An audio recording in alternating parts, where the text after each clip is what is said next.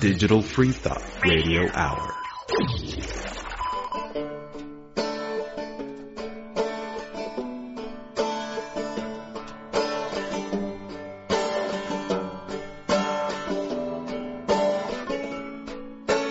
First I was a Catholic girl, loved the mass. I watched the swirl of smoke from candles burning, while Mary looked up yearning. Got confirmed and I confessed. I really felt that I was blessed. Plus I love my uniform. So did the boy who lived next door. But something changed when I became of age. And all those things I thought were true. Someday I'd break the big taboo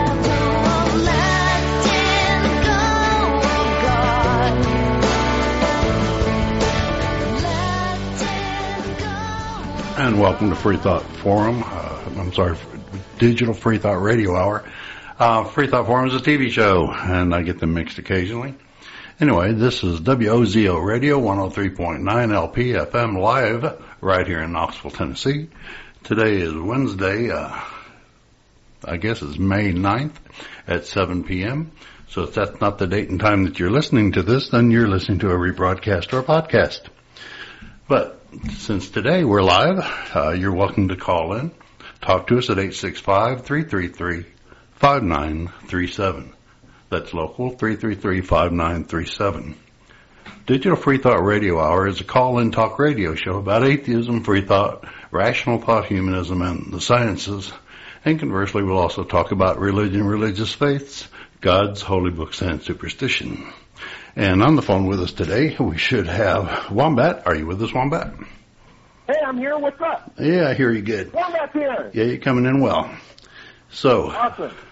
uh, if you forget the feeling that you're not the only, well, that you are, sorry, the only non-believer in Knoxville, well, you're just not.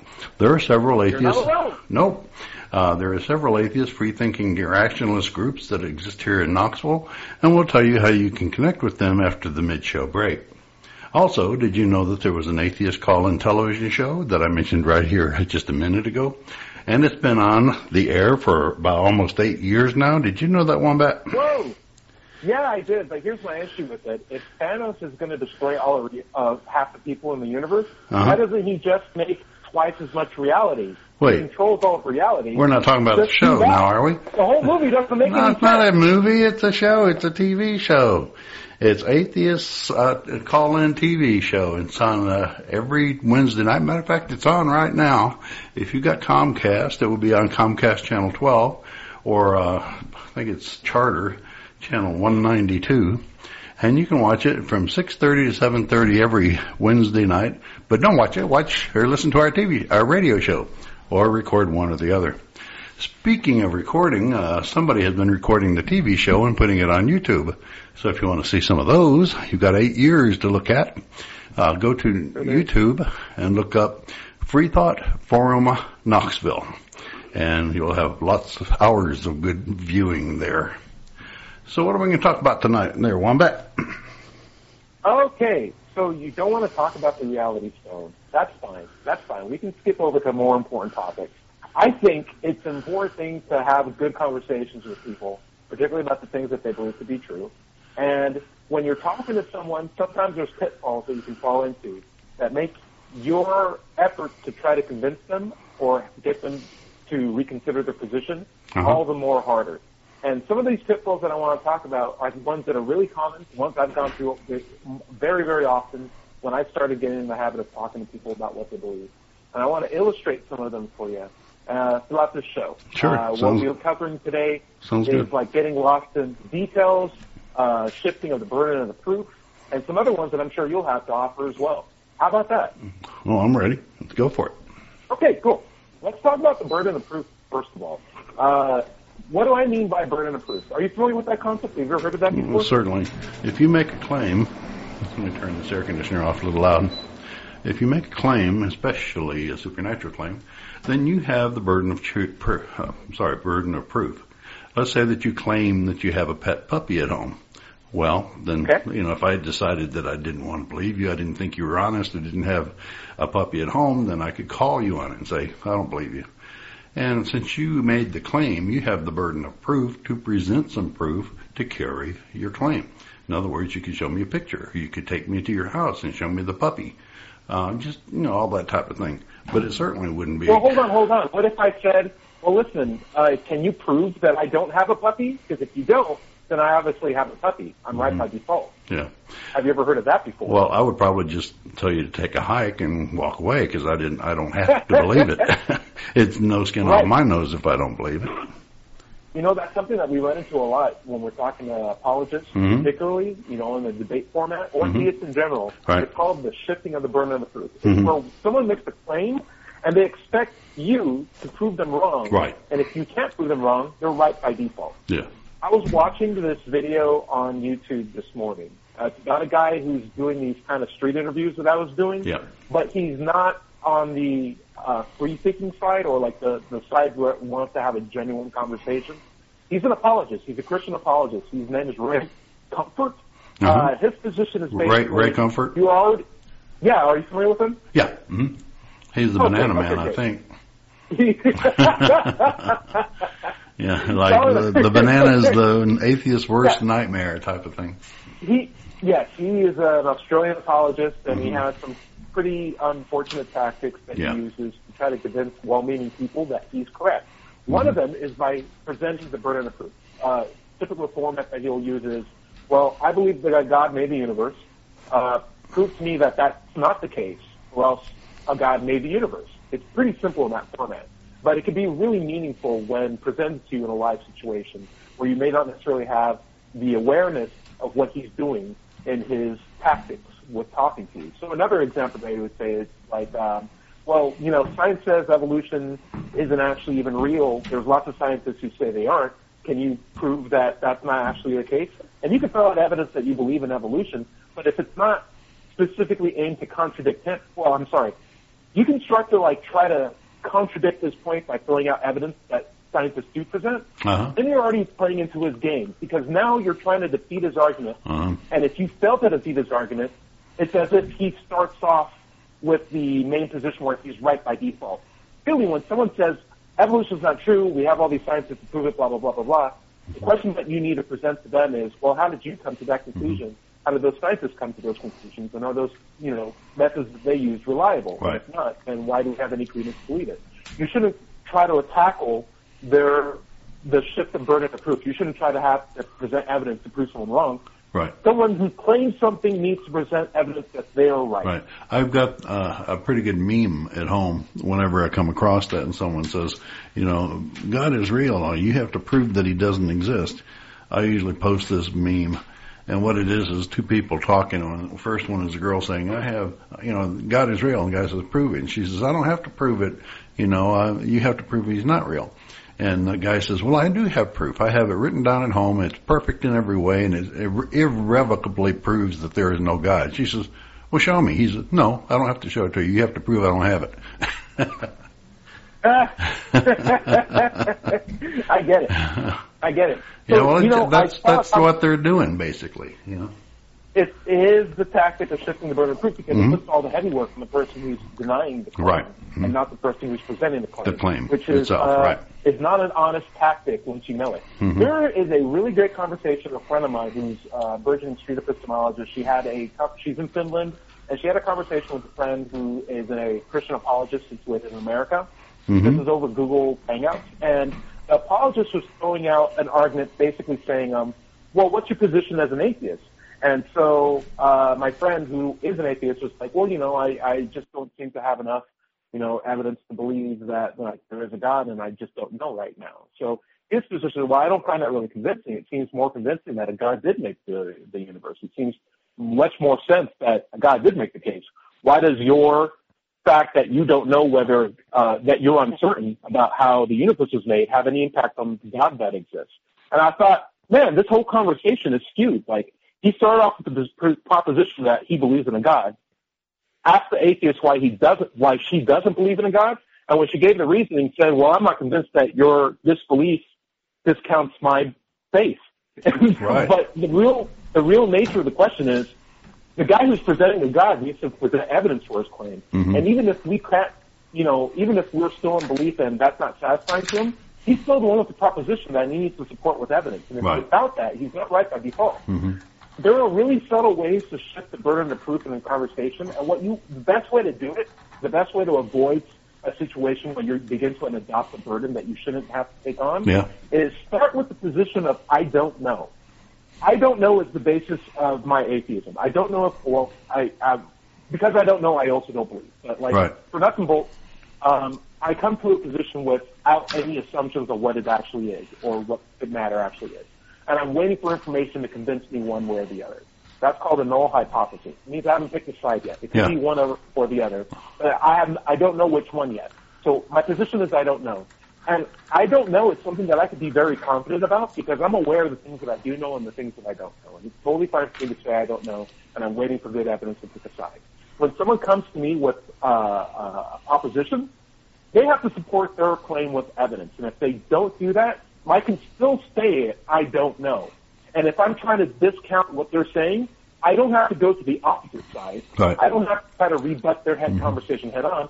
I can say my position is I don't know, and I'm waiting for a good reason to get to your side. Right. You haven't given me that yet. Yeah. So Well- therefore, my position is still Yeah. I don't know. Another uh, portion of that is when we're talking about religions, you can say, I don't know, and then they'll say, well, you've got to obviously believe in God. And you say, well, your God or Islam's God or, uh, you know, um, the Jewish God? You know, which God are you talking about? Um, the, the Seventh day Adventist God?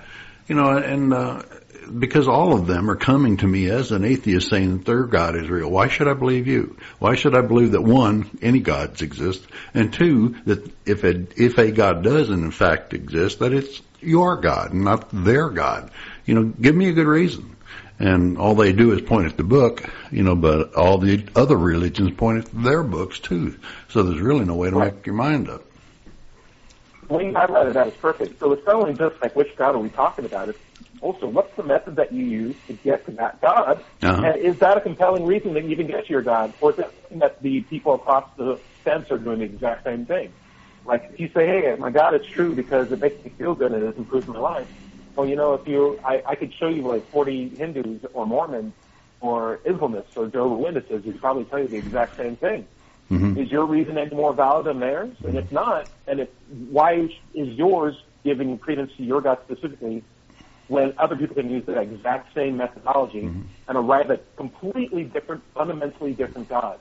Right. And not even gods. I mean, you could go to an, an insane asylum and walk around to the inmates there, find the ones that are supremely happy and ask them what makes them happy. And they could say, you know, the, the fairies that are playing around me right now. Or the gold that I have, uh, in the gold refrigerator that's buried in my backyard. You know, whatever. Uh, just because you've got a belief that makes you happy doesn't mean the belief is true. Uh, that's not a, a, that is not proof of the, the condition of the belief. Right. Uh, when you come into a conversation like this, you need to go into it with a game plan uh, to an extent. The game plan is essentially, I don't know, and I'm waiting for you to convince me that your case is the case that I should believe. Mhm. You are in a position where you judge evidence that are coming to you. You are not doing any heavy lifting in the conversation. You're not doing any heavy lifting in terms of like the argument of trying to prove something to be the case. That's who's presenting the evidence to you or who presented the proposition to you's job. And also, I think it's just important to understand that not only is your position I don't know, but I'm sorry? I didn't say anything. Oh, uh, not only is your petition I don't know, but it's what's the reason that I should believe in it? Because if the conclusion sounds great, that's wonderful. Hey, we're all going to heaven. You should believe this because we can all go to heaven when we're done, and there's free ice cream and pizza. Right. Like that's wonderful. That's But what's the message universalists. Yeah. that- Yeah, if you're Well, going to believe in one, why not believe in the universalists where everybody's going to heaven? hey, the flying spaghetti monster has a pretty good heaven as well. Yeah. Free beer volcanoes, all that stuff. Sure. But what's the method that they use to get to that conclusion? And does that method strictly point to their God? And Mm-hmm. is that a good reason, that good methodology to get to a true conclusion? Or is it just something that they're, you know, throwing out that anyone else can throw out to point to any God really? So I don't know. And what's the method are tends, tends to be the best positions to get to as Mm-hmm. far as taking the most unbiased approach to learning something new. Yeah, yeah, that sounds right. Um, Okay, cool. You, you were talking a little earlier about not getting hung up in the details. Um, what, Yeah. What uh, do you have more in that area that you want to? Uh, Yeah, absolutely. explore? So yeah, I got a lot. Um, a lot of times, so I, I got a hobby where I set up a table and I talk to people outside uh, about what they believe to be true. A lot of times we talk about religious stuff, and when people get the defensive, the whole goal of these conversations is not to make the conversation person, my conversation partner, defensive, but when they do get com- defensive, or when I might have, you know, tripped over a wire or Uh-huh. mine, sometimes it's a sensitive subject. Yeah. Uh, what you'll get is uh, defense mechanisms that are triggered. One of them is, you know, the the rapid expression of things that they believe or like their conclusions, and not so much the reasoning behind them. Mm-hmm. Oh yeah, I witnessed so I that. might say, I witnessed that firsthand uh, on that radio show I did over at that conservative radio station. Uh, the, Oh, tell me about it. the DJ himself, one of them, there were two DJs. One of them was an atheist, and the other one wasn't. And uh, I was talking to the atheist DJ, and we were discussing a couple things, and we were apparently getting on the nerves of the guy who was not an atheist, and he's just started into a rant about about the Bible. He quoting scripture, um, you know, saying what he knew about the Bible, telling stories, and he went on for three or four minutes, you know, like on the same breath, you know, just ranting about different things in the Bible. And we're looking at each other Right. and saying, uh, where are we going with this? I mean, is he ever going to end? And he finally did. And then he was quiet Right. again while we talked. But I, it's strange. It weirded me, weirded me out. But anyway, go ahead. You were, you were talking about your experience with that. No, I mean it's the exact same experience I had. I was talking to someone who uh, believed that you know the Bible is inerrant, and I was asking them like how they came to that conclusion. And instead of explaining like a case for why they believe the Bible is inerrant, they just started quoting Corinthians. Yeah, yeah. And I was like, okay, I don't know where this is going. And when I tried to interrupt them by saying, I don't know where you're going with this, Uh-huh. they just expressed the rest of the verse louder and then followed that up with another verse in the He, he Corinthians spoke and then another you. verse Yeah, basically they were basically filibustering for like Uh-huh. the period of time that we had. Yeah. And I'm just sitting there waiting to understand what they're trying to convey, but all I'm getting is, you know, Bible verses, Bible right. quotes. Yeah, Or I'm talking sometimes so what you get can't is, like, talk. Basically. Basically, like Yeah. I'm trying to think of something, but I can't. But I am talking, and that feels good. So I'm just going to keep Yeah. talking, something Yeah. like that. Yeah. They'll fill them up with a lot of different things, though. Um, sometimes it'll be based on like Bible quotes. Sometimes it'll be personal anecdotes that are related to something. Well, let me tell you. Let me tell you about something that happened in my childhood. I once went to church with my mom, and like, uh, okay, I don't understand how this relates to the question of how evolution isn't real, but sure, tell me about how you went to church with your mom back in the 1960s. Uh, Yep. But the the thing is, when someone gives you a lot of information, like when you get like that spaghetti, there's ways to approach that com- kind of you know tactic, which is like stonewalling you by filibustering you with details, where you can just wrap up all those details in one quick summary sentence and get right back to the point of the conversation. Don't engage in the details themselves. And sometimes those details will have baits in them for you to like talk about even more. It's like, I once cornered a person on faith. Like, how did you determine that faith is reliable? It's like, well, it's always reliable. So I said, okay, so are you telling me every single time someone uses faith they get to a true conclusion? They would be like, well, no, no, no, but it's like, uh, well, like when I read the Bible, like you can read the Bible, and I think in the Bible there's way more true evidence, and so like the Bible is really important to me. And so it's not just faith, but you know, it's like there's things in the Bible and like the best stories in the Bible like support women and like the Bible's against slavery. And I know other people think that it's not for slavery, but you just there's a lot of different context behind it. You're getting the word too. Right. And they're like, but but they're hoping that you bite onto something else that isn't the main point of what they said. So a good way to wrap up a, a, a response like that is, so if I can understand this correctly, you you use faith to get to the conclusion, and you're relating that to the Bible. But I'm just wondering, how do we get back to faith and and determining whether or not that's a reliable way to come to a true conclusion? Right. Like that's a good wrap up of. I understood that you said a lot of things, and I was patiently waiting for you to be done. But let's get back to the focus of the conversation, which is you trying to convince me that your is reliable, and not trying to take any other tangents down any of the details that you present to me, whether they're true or not. I'm not biting. I just want to know whether or not this main reason that you presented as Yeah. the crux of Well- your your belief system Yeah. is reliable or not. Well, did he go off on another tangent? Another Oh, for the For the so for the? Corinthians guy, Yeah. yeah, for the Corinthians guy, the guy who was just quoting Corinthians at me, I just said, listen, I understand that you believe this very much. I want to know what that verse means to you rather than just like the quote. Like, what does it speak to your heart? I say that sometimes for people who are really sentimental. Yeah. Yeah, like, what does this verse speak to your soul? I want to know Uh-huh. that. And then I'll say that sometimes just to like get the edge way in and continue having the conversation. But really what it does is just get them to like summarize the point and get back to the topic of, well, this is what this verse means to me. Yeah. Now they're thinking. Now they're thinking about what they're saying rather than just saying things. Now we can we can have a better conversation from there on out. Yeah. What happened in your conversation with the radio guy? Well, he uh, he pretty much after he got through with his rant, he was just pretty much silent for the rest of the show.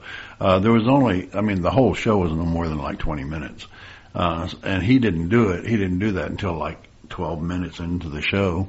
So the last five minutes, he was just sitting there looking at us. And he, about that's about the only thing he said in the show because he never did really have anything uh, of value to add to the conversation. So he just I guess he figured he wasn't holding up his end and he needed to quote some Bible at us. Hmm. What do you think you could have done differently? Me? Yeah. Well, after hearing what you said, I could ask him what what the verses meant to him. But at the time, I was, I was kind of in shock. I, I, I looked at the other, you know, it was his show, the other DJ, the atheist, and uh, I said, um, "Well, moving on," and we talked about something else. But uh, I, I mean, how do you how do you address something like that? I, I mean, now I have a tactic, but then I didn't. So Right. moved on. Right. I think you handled that pretty well. I got to be honest with Yeah. you. Uh, yeah, I they- think there's something. I didn't try to take him to task or anything over it, just moved on. Do we got more time to go into another example of things that we should watch out for when you're talking to like? sure, we've got about five minutes before the bottom of the hour. Go ahead. Okay, I think we can knock this one out pretty quickly. Okay. Uh, one of them is deals with like body language. It's when your theist person that you're talking to gets angry at you for not understanding what they're saying or not believing it as quickly or Not acknowledging being- it. For not acknowledging it, for not Uh-huh. not answering their ultimatum questions, not Right. following their bad reasoning. Yeah, and not following uh, the they- script. A lot of times they'll come with a script.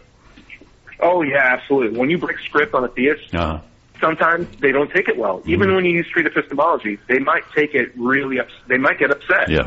But Yeah. being upset doesn't mean that they're right. And that's one of the major things that you need to realize. Yeah. So you're totally fine if the person gets upset. Don't get upset with them. Better yet, also maintain your calm and just understand that, listen, if they're getting upset, that's on them. Uh, you're not going to follow along with that. You have the means of controlling the conversation so it doesn't turn into two people arguing with each other. And Mm-hmm. you look better if this isn't particularly like in a formatted or like a Oh, sure. production of some sort. Yeah. Being the calm one and being allowing the theist being the one that's angry. Yeah. Um, what do you think? No, I think it's a good idea to do that. You don't want to come off as unreasonable, especially as unreasonable if, if they're taking an unreasonable stance, like denying the burden of proof or trying to evade Right. it or pass it. Then you, you certainly don't want to um, step into that trap. You want to, uh, you know, uh, address it as logically as you can and let them know why they can't do that. Exactly. I But also in a calm, when you- reasonable voice. Right. When you get heated, or if they try to get you heated, your responses that you give might be a little bit different, or you might not think as well, or you might be a little bit more reactionary in terms of your responses. Right. By getting, by maintaining a calm point of view and just being calm and relaxed, you look better, you think better, and you present yourself in a better way that other people can say, well, this person seems really relaxed, the other person's really upset.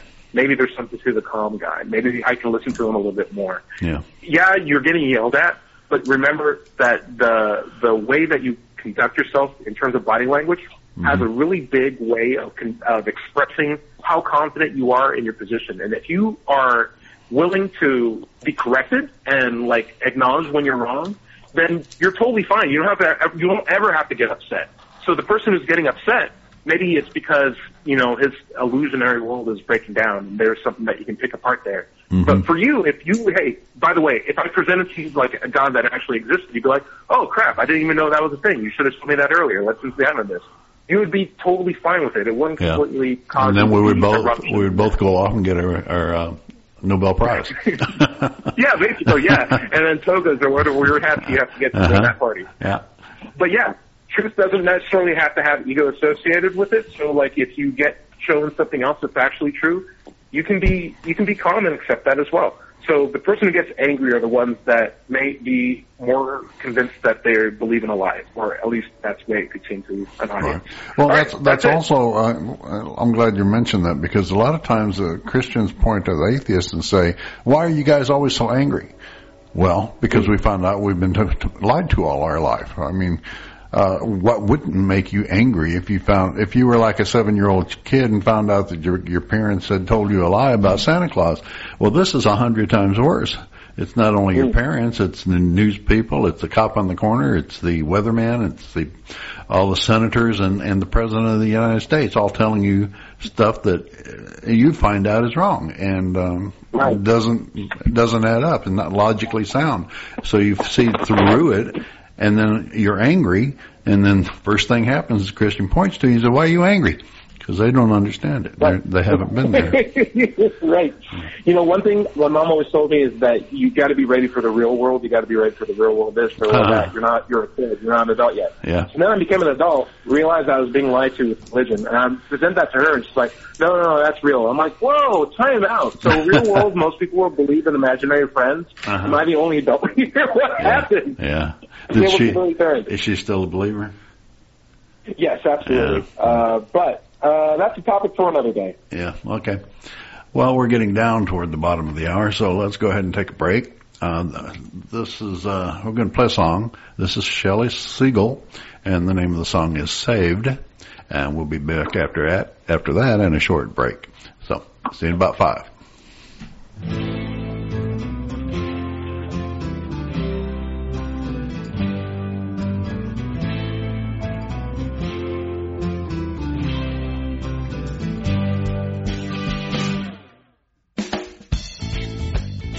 Say that I need to be saved. Say with me the dip got his way.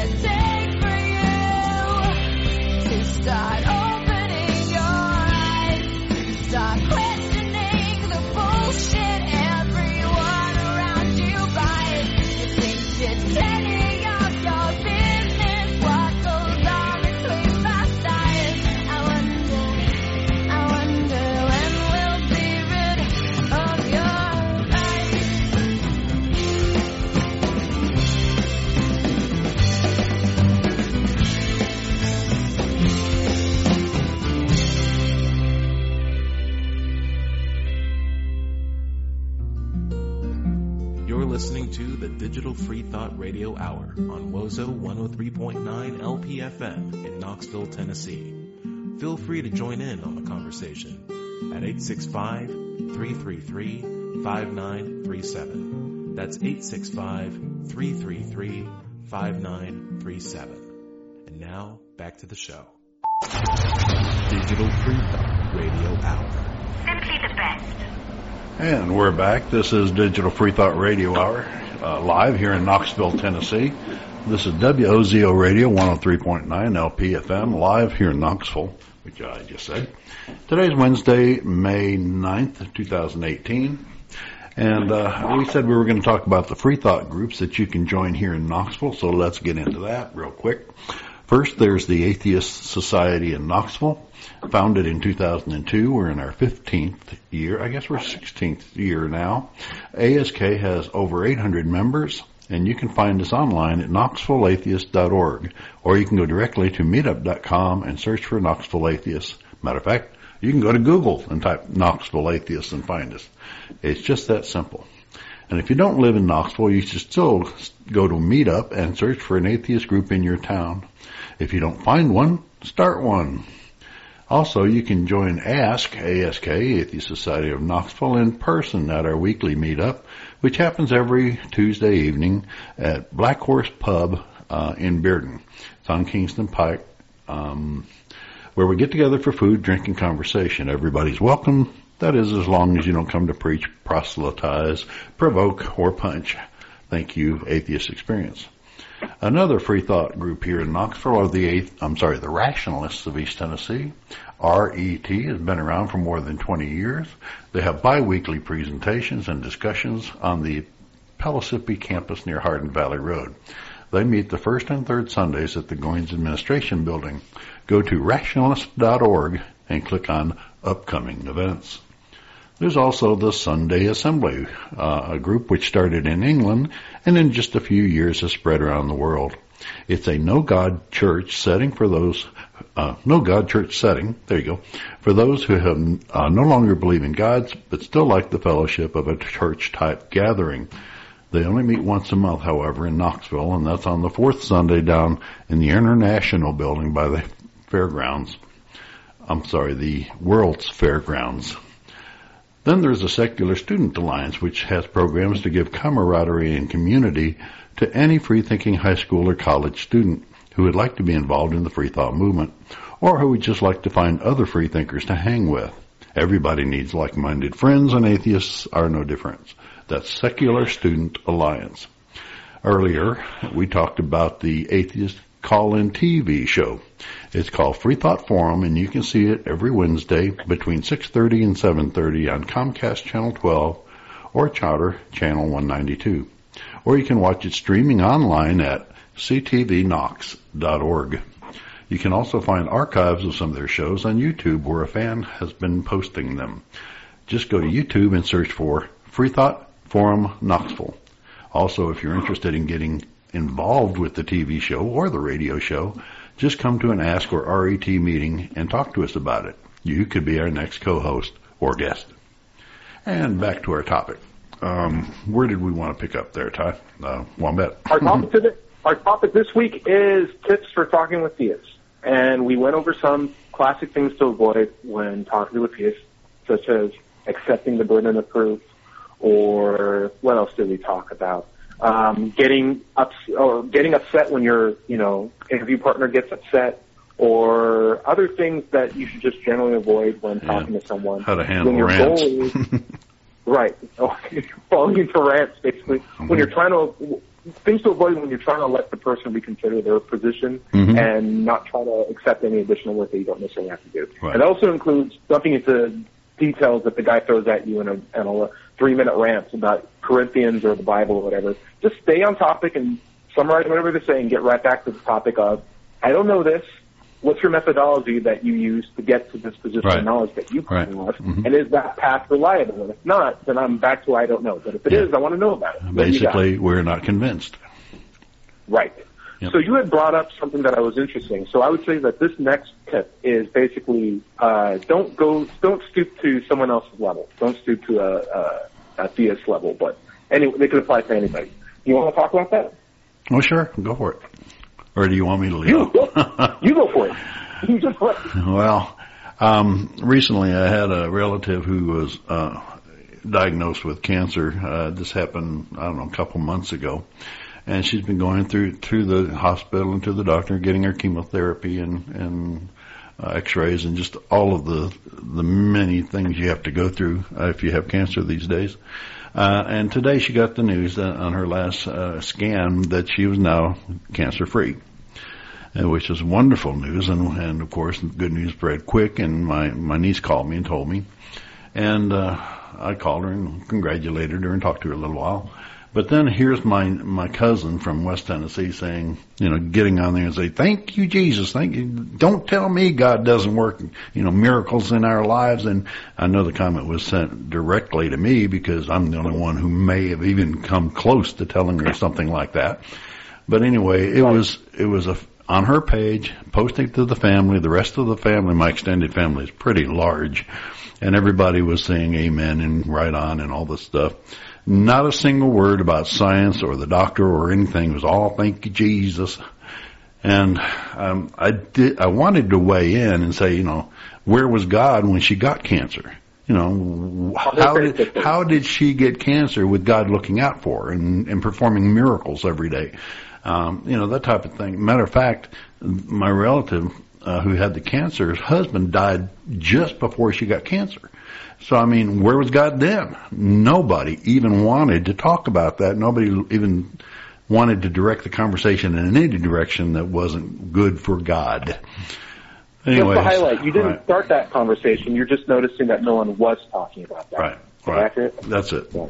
So that's where it So- went, and I, I wanted to come back, but I didn't because you know because of her tactic of po- posting it for the entire family, knowing that I wouldn't jump in and start you know bad mouthing God when uh, you know everybody you'll in see the this on family was social talking. media a lot. Huh? You'll see this on social media a lot. I Yeah. think it's really important that Yeah. people know this. Like when you're talking to someone on social media, it always feels like you're doing it in front of an audience. Mhm. So like when someone's talking to like their friends, but you're one of the friends, and they're broadcasting from their Facebook page, it sounds as if even though they're addressing you, it's addressing you, but also in a room full of other people who are also listening. Right. So there's a weight to it that you feel pressure to respond to Mm-hmm. that may not necessarily be the best format for you to do so, particularly when you have your own audience. Right. So what I would suggest in situations like this is when people feel pressure to get in like an internet argument with someone, particularly about a matter of faith, Yeah. uh, where you know you're you're texting back and forth and maybe never really getting anywhere, and you're doing it at the detriment of everyone in your family or everyone in your friends list watching this you know fallout occur. Yeah. You might be better off to just express the point of view that you wanted to do in your own page, Yeah. on your own format, to your own friends and family, mm-hmm. and just say, "Hey, thank you, science, for saving my sister-in-law." And you can mm-hmm. broadcast to the same amount of friends, even to the lady who had her own post that Yeah. you feel was directed to you. Yeah. And if I would just do it feels the public. Urge to come, It's public. yeah, you do it positively. And if she feels the urge to come to your page and start an argument with you, that's on her. Yeah. And it's no longer on you.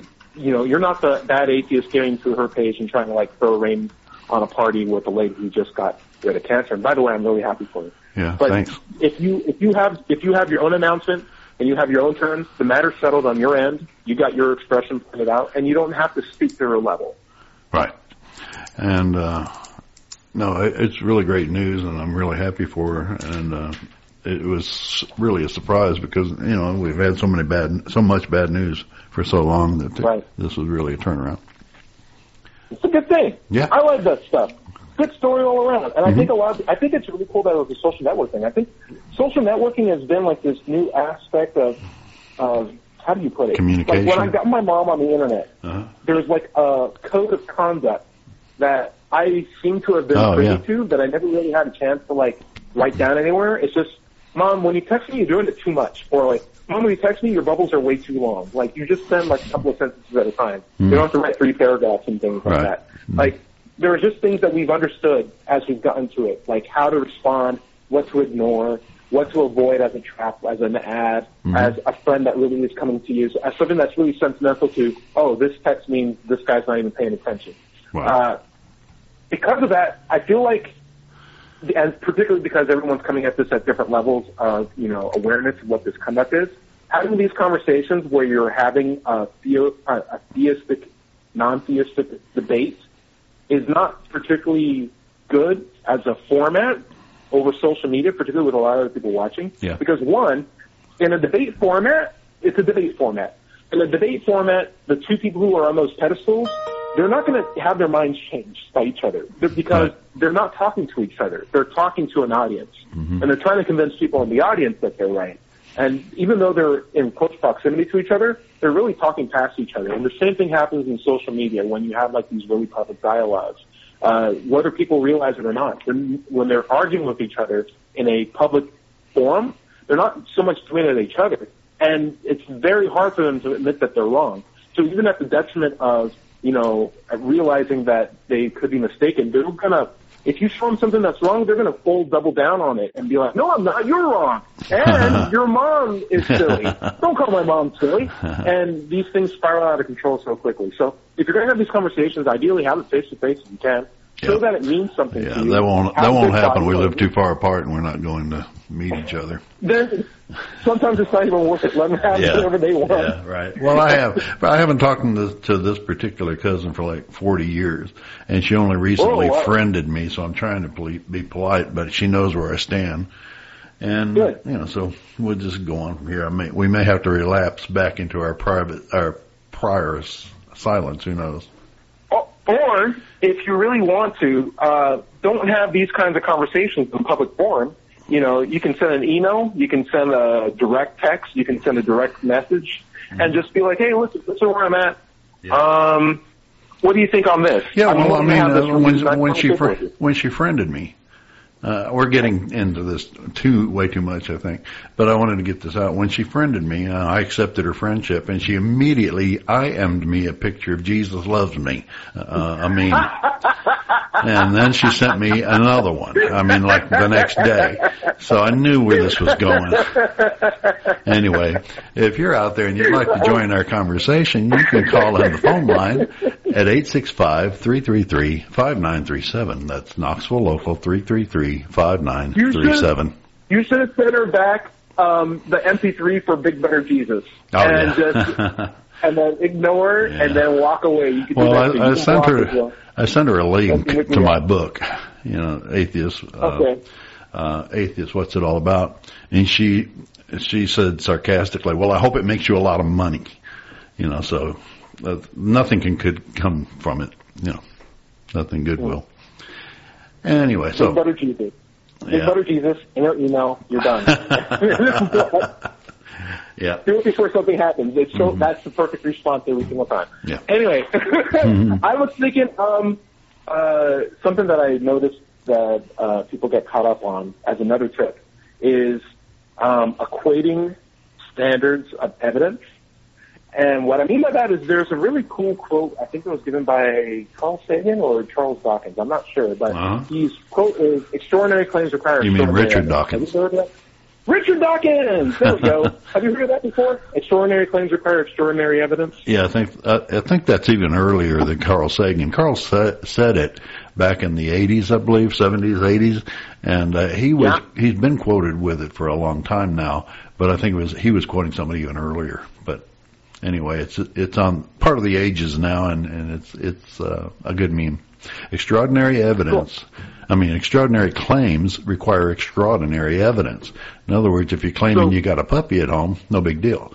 If you're claiming you have a pet dragon, you better have some extraordinary evidence to prove that. Well, what if I had a picture of a puppy? Would you believe I have a puppy? Like, picture of me and the puppy together. Yes. Would you believe I've been That wouldn't be very extraordinary, but people have puppies. I mean, a lot of people have puppies. I've had puppies myself. So if you said you, and it wouldn't cost me anything if I believed it. You know, what, what would I lose by believing that you have a puppy and you Right. don't? You know, no big deal. It's pretty ordinary evidence for an ordinary claim, Right, right? Because right. everybody has puppies. Mhm. But if I had a picture of a purple dragon, and it's, eh, I just, you know, it's the exact same picture, it's just in the same pose, but Mm-hmm. it's just with a purple dragon now. Would you believe I have a purple dragon? Not in the age of Photoshop. Nope. Ah, well, that's messed up because you believed me when I had the picture of the puppy. What's different? Well, that's not extraordinary evidence, especially when you can man- manipulate photos these days. And dragons have never been proven to exist.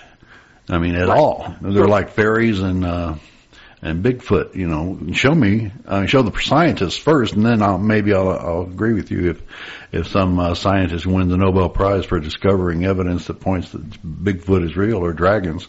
You know, and then and then you say you have one, I'd be more inclined to believe it. I'd have to go through a lot more trouble to convince you by getting more evidence from scientists and like biologists. And, Right. and That would be like, extraordinary evidence, and I, you know, Right. I might be more. And then I'd be able to convince you. So you're not saying you wouldn't be convinced. You're just saying you require extraordinary evidence for an extraordinary claim. Right. And I think the same could be said for people who, who equate history books or like mundane events in history with historical things that occurred in the Bible. So uh, what I mean by that is not so much like, hey, Paul wrote a boat, you know, because like people wrote in boats back then. That's fine. Or like, you know, Egyptians ate rice or whatever. You know, like those Right. are all mundane things. It's the question of when someone tries to equate a history book, like, hey, you believe in this history book about the Civil War, why don't you believe in the things that are told in the Bible? What they're really saying is not the mundane things in the Bible. They're talking more about the supernatural Right, things the, the the miracles and the, and the miracle beings and the talking donkey and the Miracles- talking snake. Yes. You know, and, Right, and, the and splitting the sea. giant super, Uh-huh. the supernatural deity that exists that knows all things, and is all Right. powerful, and is Uh-huh. Demons and angels Like, and devils and curses and just all kinds of stuff. Souls, right?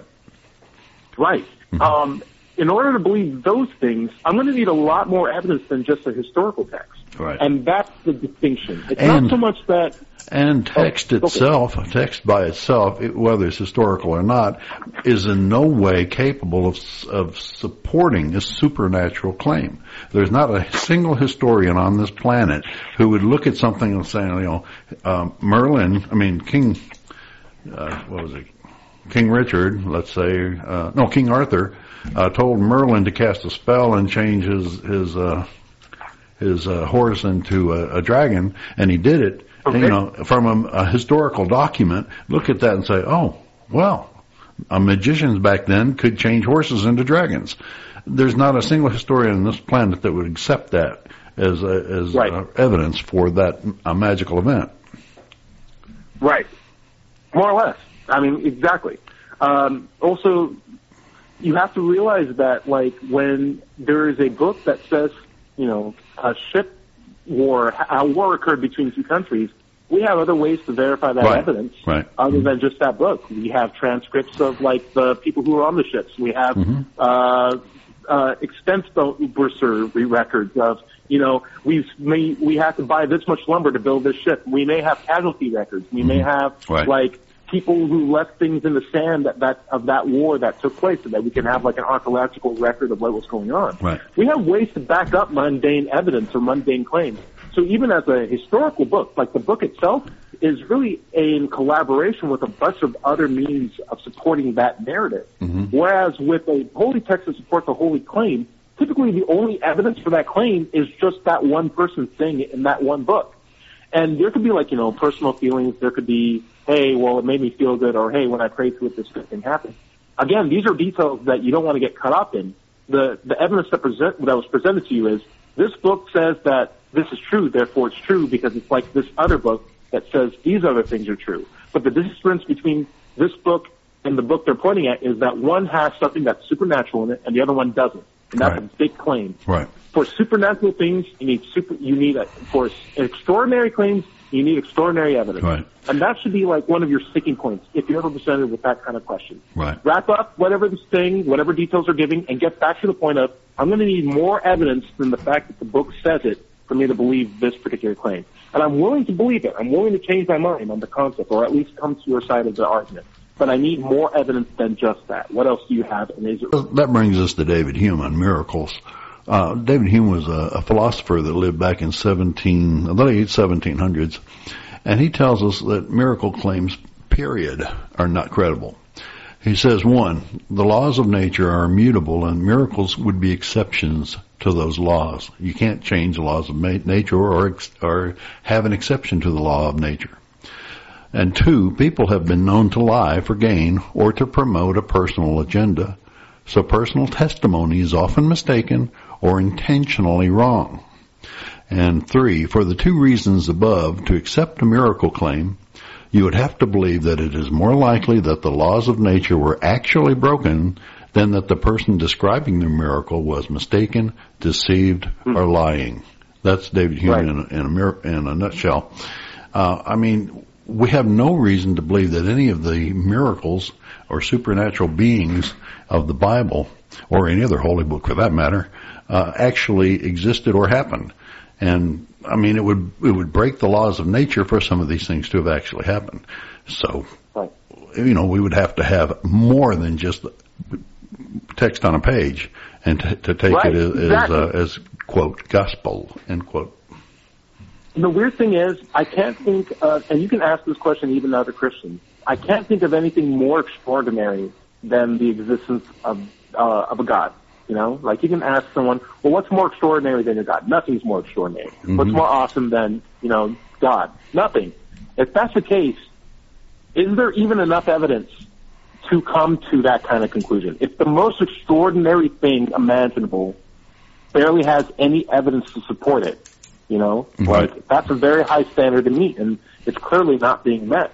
So mm-hmm. maybe that belief isn't warranted. Like that in its mm-hmm. own right should be the indication of maybe if you're listening to this, do you have enough evidence to believe in this God? And if so, then how is it? How how great is this God if you are sitting on this mountain of evidence that no one else seems to be able to have access to? Right. And that way Well, you have to you you te- you tell me that you've got to have faith to believe it.